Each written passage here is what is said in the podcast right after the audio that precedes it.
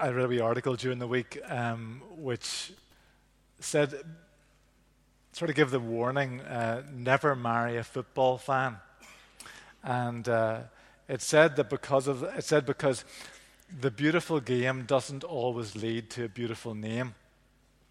And the reason for that was because they told a couple of stories. One was in 1966, uh, a Liverpool football fan, uh, whenever his newborn arrived, went unbeknownst to his wife to register the name of the little girl.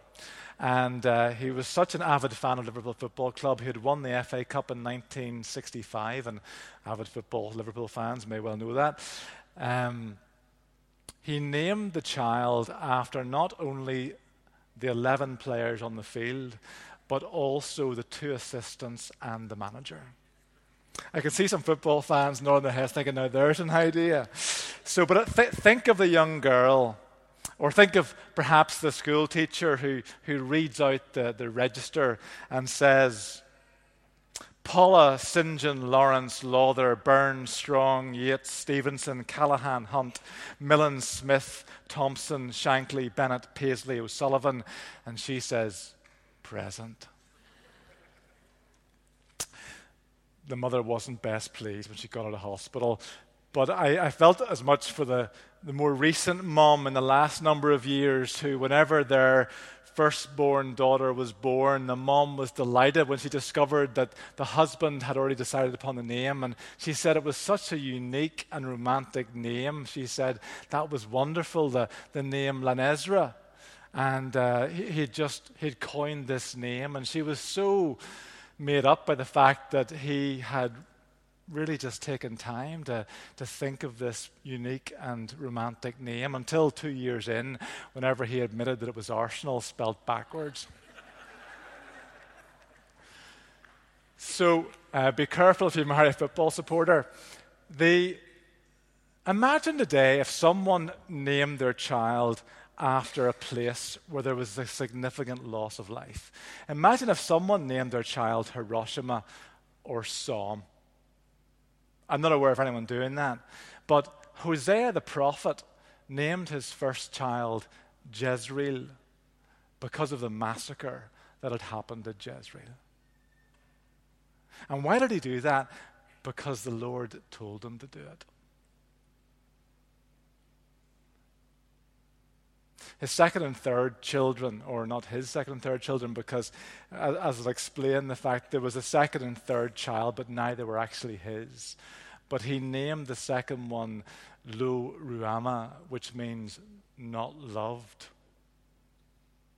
And the third child was named Lo Ammi, which means not my people.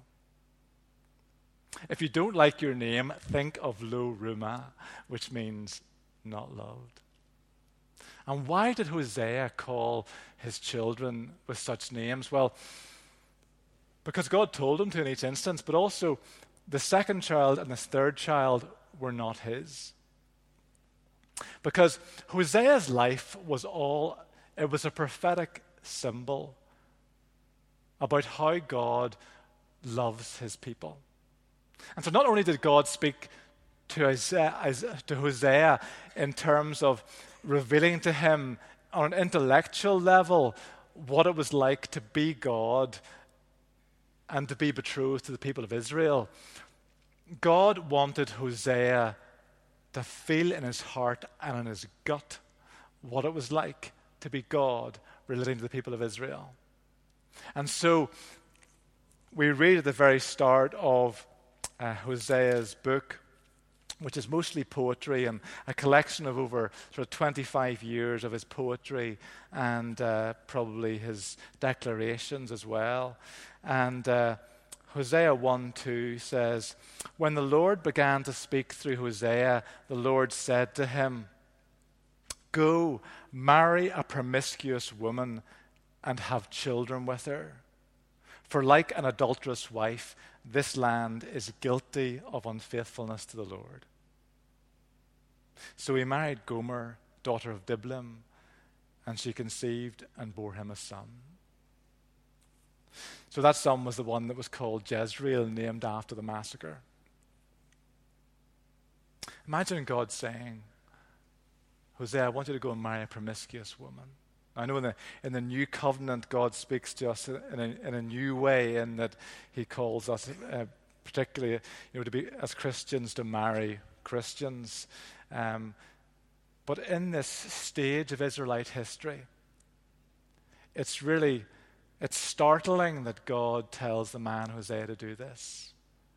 So that Hosea's not just words, but actually his life enacts what it's like for God to relate to his people. So Gomer then has a number of children that are not actually Hosea's. It's, it's very subtle in the first couple of chapters, but you can see that you know, it's a case of Jezreel was his son, and then it says, and then there were the, the, the children. It very subtly tells us that, that, Hos, that the other two children were not actually Hosea's, that they came about because Gomer had a number of affairs with other men. Even though Hosea was completely devoted to her, and this is, you know, this is how God, through the holy man Hosea, uh, you know, relates to Gomer. He, he relates, to, and, and, I'm sure that this enactment is one that, that has not only an impact on the people of Israel, but actually has an impact on a woman called Gomer. Because Hosea is utterly faithful to her and he is utterly devoted to her. And the pain of his life is expressed in numerous places, but in Hosea chapter 2, in the midst of poetry, Hosea tells about the pain of being married to a woman who is sleeping with other men. And one of the things he says is in his frustration and his outrage and his disgust, I will not show my love to her children because they are the children of adultery. And then comes chapter 3 that um, I just want to read a few verses from here. Hosea 3, verse 1 says this The Lord said to me, Go, show your love to your wife again, though she is loved by another man and is an adulteress. Love her as the Lord loves the Israelites, though they turn to other gods and, and love the sacred raisin cakes, cakes, reference to a religious rite. So I bought her for 15 shekels of silver and a homer and a lethek of barley. Then I told her, You are to live with me for many days, but you must not be a prostitute or be intimate with any man, and I will behave the same way towards you. There's a number of things that we, we learn through the prophet Hosea, which we learn through a number of the prophets, but something that we learn powerfully through Hosea is that God is a gracious God who has betrothed himself to sinful people. So, the first thing that God wants to say to us through the book of Hosea and through the whole life of Hosea is this that God has chosen to betroth himself to us despite the fact that we are sinful people. He hasn't, he hasn't betrothed himself to the Israelites, he hasn't betrothed himself to us because of anything good within ourselves, but because God is good and he's decided that he's going to do it. The second thing that we learn through Hosea is that God is a holy God. There are 17 prophetic books in the Bible, and they have two themes running through them, interwoven judgment and hope. Now, that's 17 books, is a lot of books in the Bible that have those two themes judgment and hope. And they're woven together, and they always come together because judgment leads to hope. The reason for judgment is to bring new beginnings. The reason why God brings about justice is to give new starts.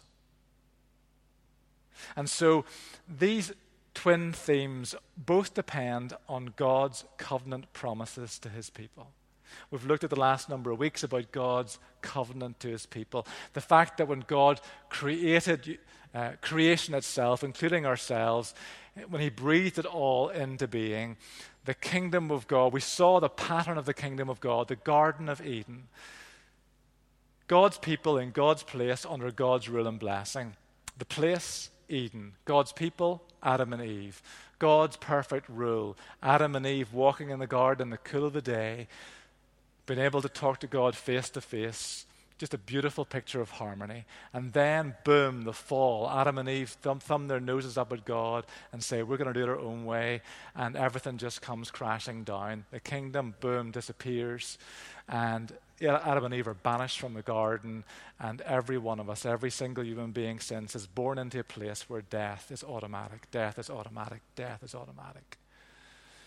And we are born into sin. We're just born into the reality of a broken world, and we're part of it. And then God, in His grace, because He's a good God all the time, he comes to a nomad in the middle of nowhere called Abram, and he says to Abram, not because Abraham's a good man, but because Abram is the man that God has chosen.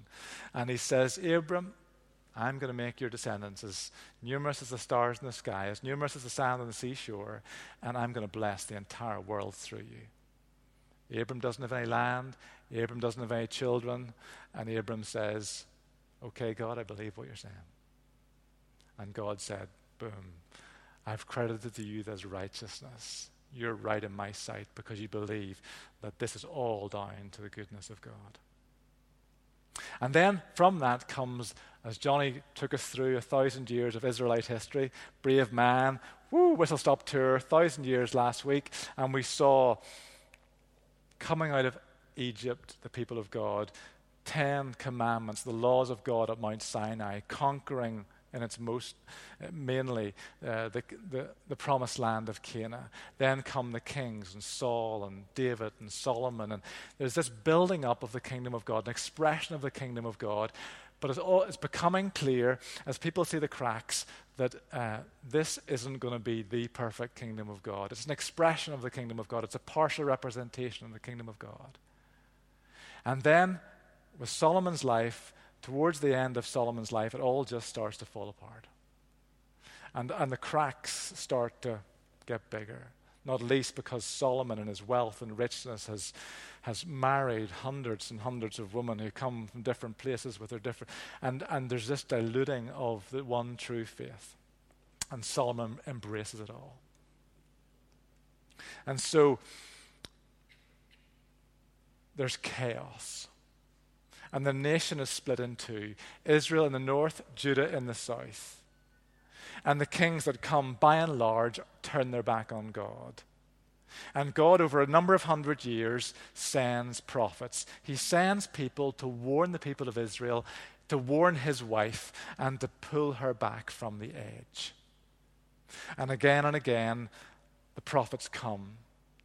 Uh, there's the prophets that we call the major prophets, like uh, Jeremiah, Ezekiel, Isaiah. They're called the major prophets because just because their books are longer. There's the minor prophets. Their books are shorter, but their books are no less significant. And Hosea, whose book is shorter, a minor prophet, lived in the 8th century, the kingdom of Israel, during the 8th century.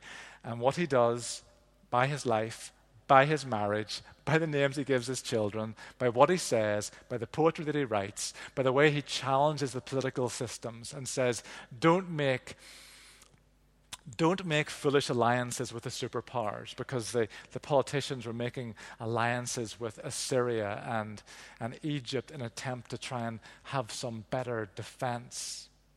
And Hosea is saying, don't rely on a superpower for your defense, rely on the one true God. It sounds very familiar today, doesn't it, in terms of nations saying, who can we get into bed with who will protect us and give us a good economy? Hosea says, don't, don't trust superpowers, trust the one true God. And Hosea was also saying, uh, in the midst of his writing and his speaking, God is a holy God. He's given us a good holy law. We should abide by it. But his major criticism, his major prophecy concerns the worship of the people of Israel, who, having moved into the land, then start to confuse the Canaanite god Baal with Jehovah, Yahweh, the one true God. And so Baal, who's this Canaanite nature fertility god, people start to say, well, I could have a, have a bit of worship like that, and I can have a bit of worship in terms of what Moses has laid down to us. And, and the Baal worship involved, it involved going to see the shrines of Baal. The, word, the name Baal means master. He was a hard taskmaster. So you went to worship Baal at a, a shrine, and there were prostitutes employed at the shrine. And your worship to God would include having sex with one of the prostitutes as an expression of your worship to God and as a prayer that God would make the land fertile and make you fertile. And not surprisingly, Hosea says, You are getting into bed with the devil. He doesn't actually say that, but basically, he's saying, You are being promiscuous towards God. It's all going to end in tears.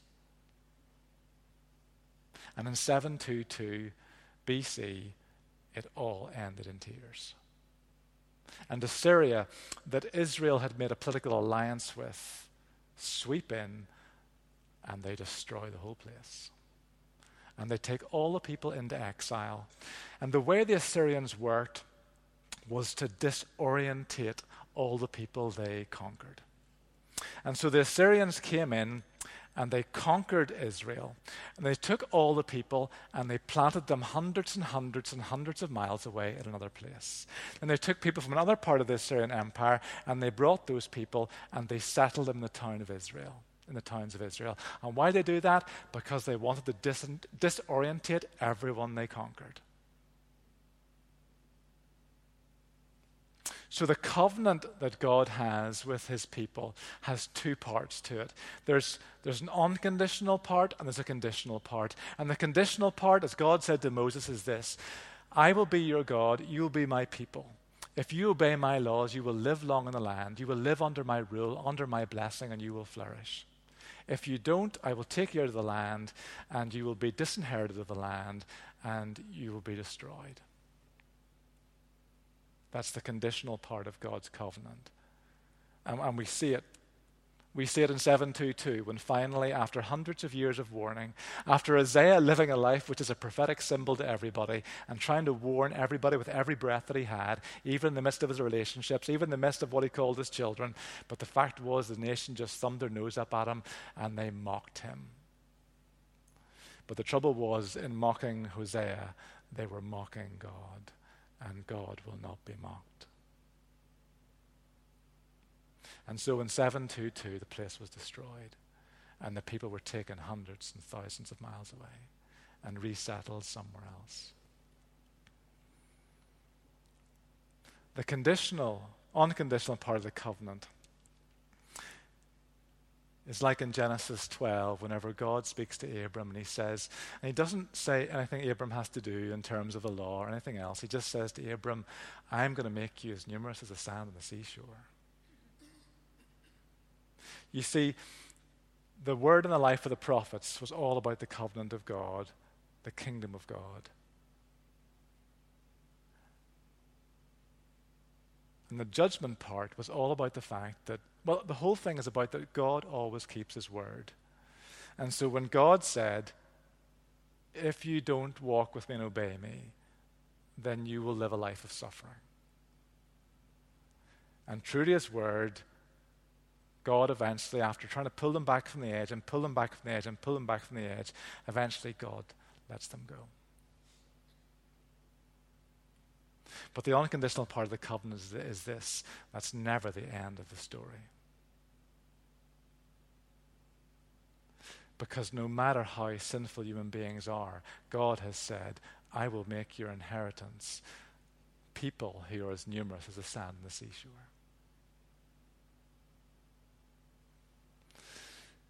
These are the things that God has told us, taught us through the prophets and through Hosea. First of all, that God is a gracious God who betroths himself to sinful people like you and me. It's an amazing thing. The second thing is that God is a holy God and he will not tolerate sin. And he's a just God. He will always make sure that sin is punished.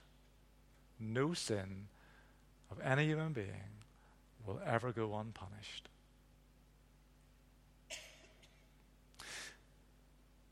And the last thing is, God keeps His word. And so His promise to His people will be fulfilled.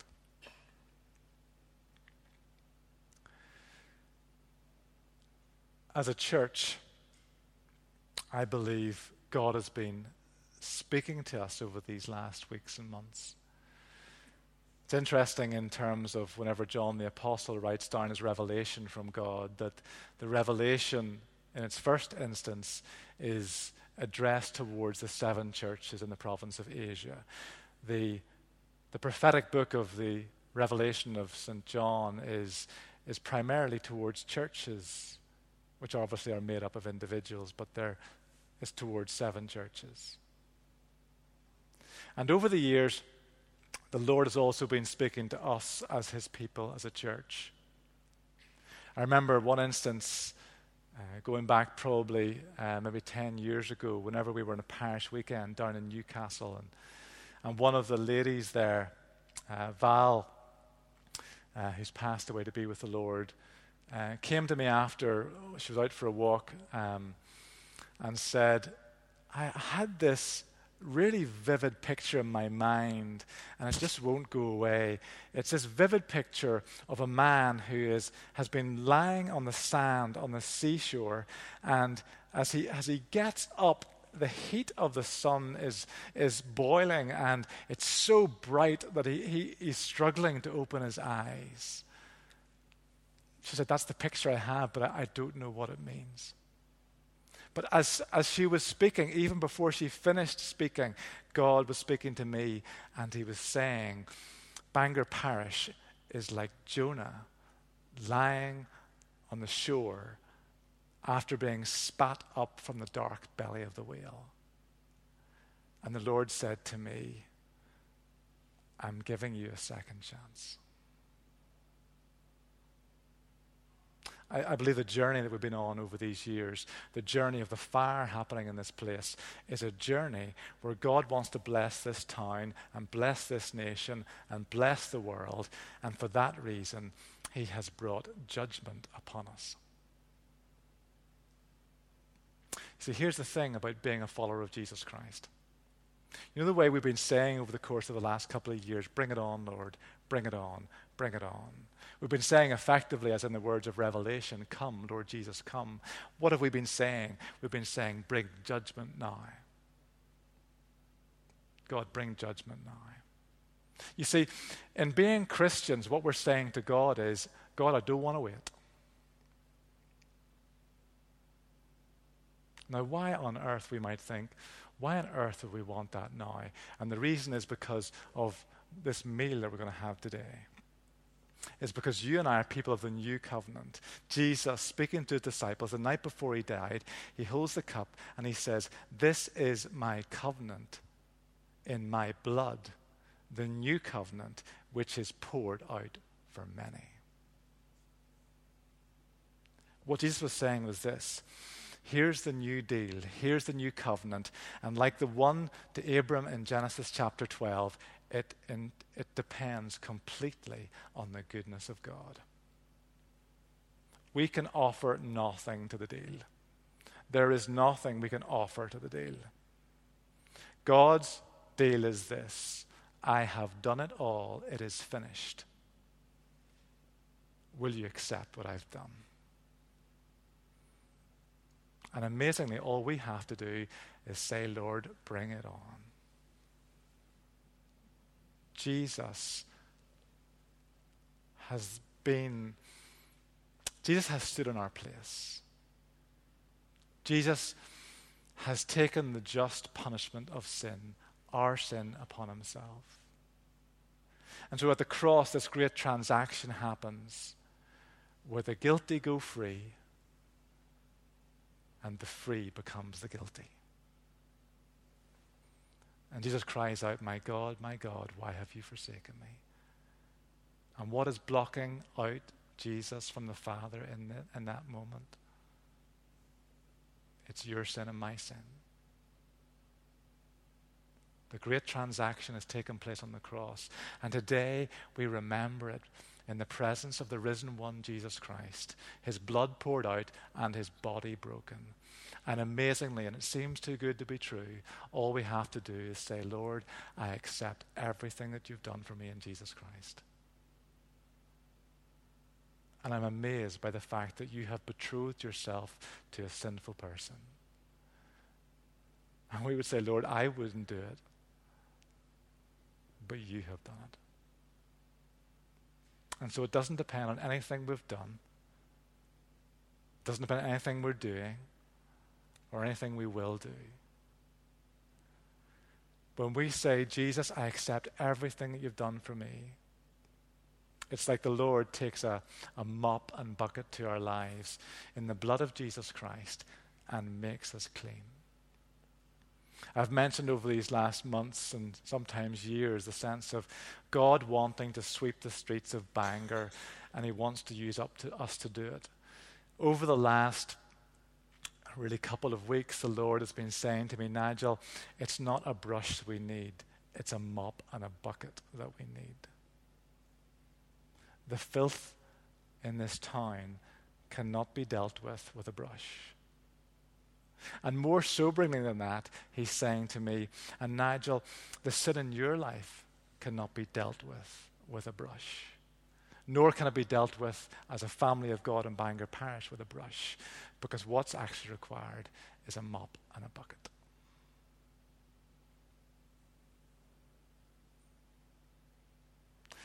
It's sobering. But what I've discovered over the years is this God's justice brings new beginnings.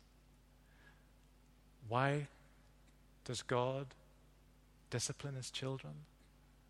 Because he loves them tells us that in Proverbs and in Hebrews. The reason why God disciplines us is because he loves us. And not only because he loves us, he loves everybody else out there. And so, as we've been seeking and praying to, to reach out and to bless and to bring Christ in our workplaces and neighborhoods and everything else, and effectively to mop up this town God is saying to us, I believe today, I'm going to start with you. Because if I'm to make a holy world, I need a holy people through whom to do it.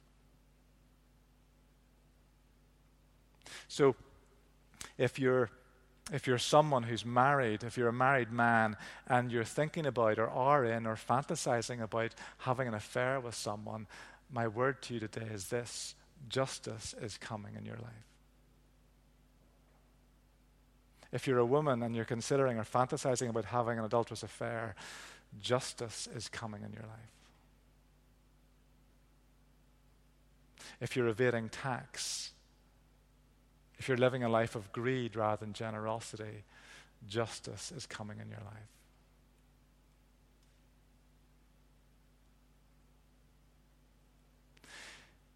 If you're ignoring what God is calling to do,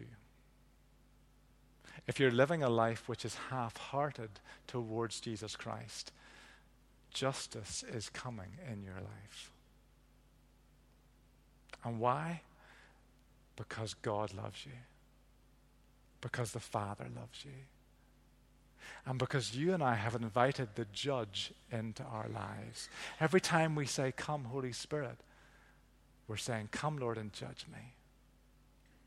Come and bring justice in my life if there's anything wrong with the way I speak or what I say or how I conduct my relationships or my finances, if there's any wrong in me, come and search me out.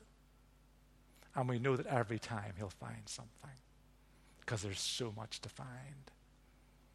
And he'll take what's the wrong way up and he will turn it the right way up. And believe me, I know it's a painful process. But why does the Lord do it? Because he loves us. So today, as we come for communion, and we're saying, we're saying effectively, Lord, bring it on. Paul warns in the New Testament don't treat this thing lightly. Don't eat the bread and drink the wine and think that that's not going to have any impact on your life. What Paul says is, you're saying to God in that instance, you're saying to the Holy God, the God who judged Judah, the God who judged northern Israel, the God who judges everybody. We are saying, Lord, I have no fear of the last judgment. And the reason I have no fear of the last judgment is because my name is written in the book of life. And I have no fear of the last judgment because I've already met the judge. In fact, I have invited the judge into my life, and his name is Jesus Christ.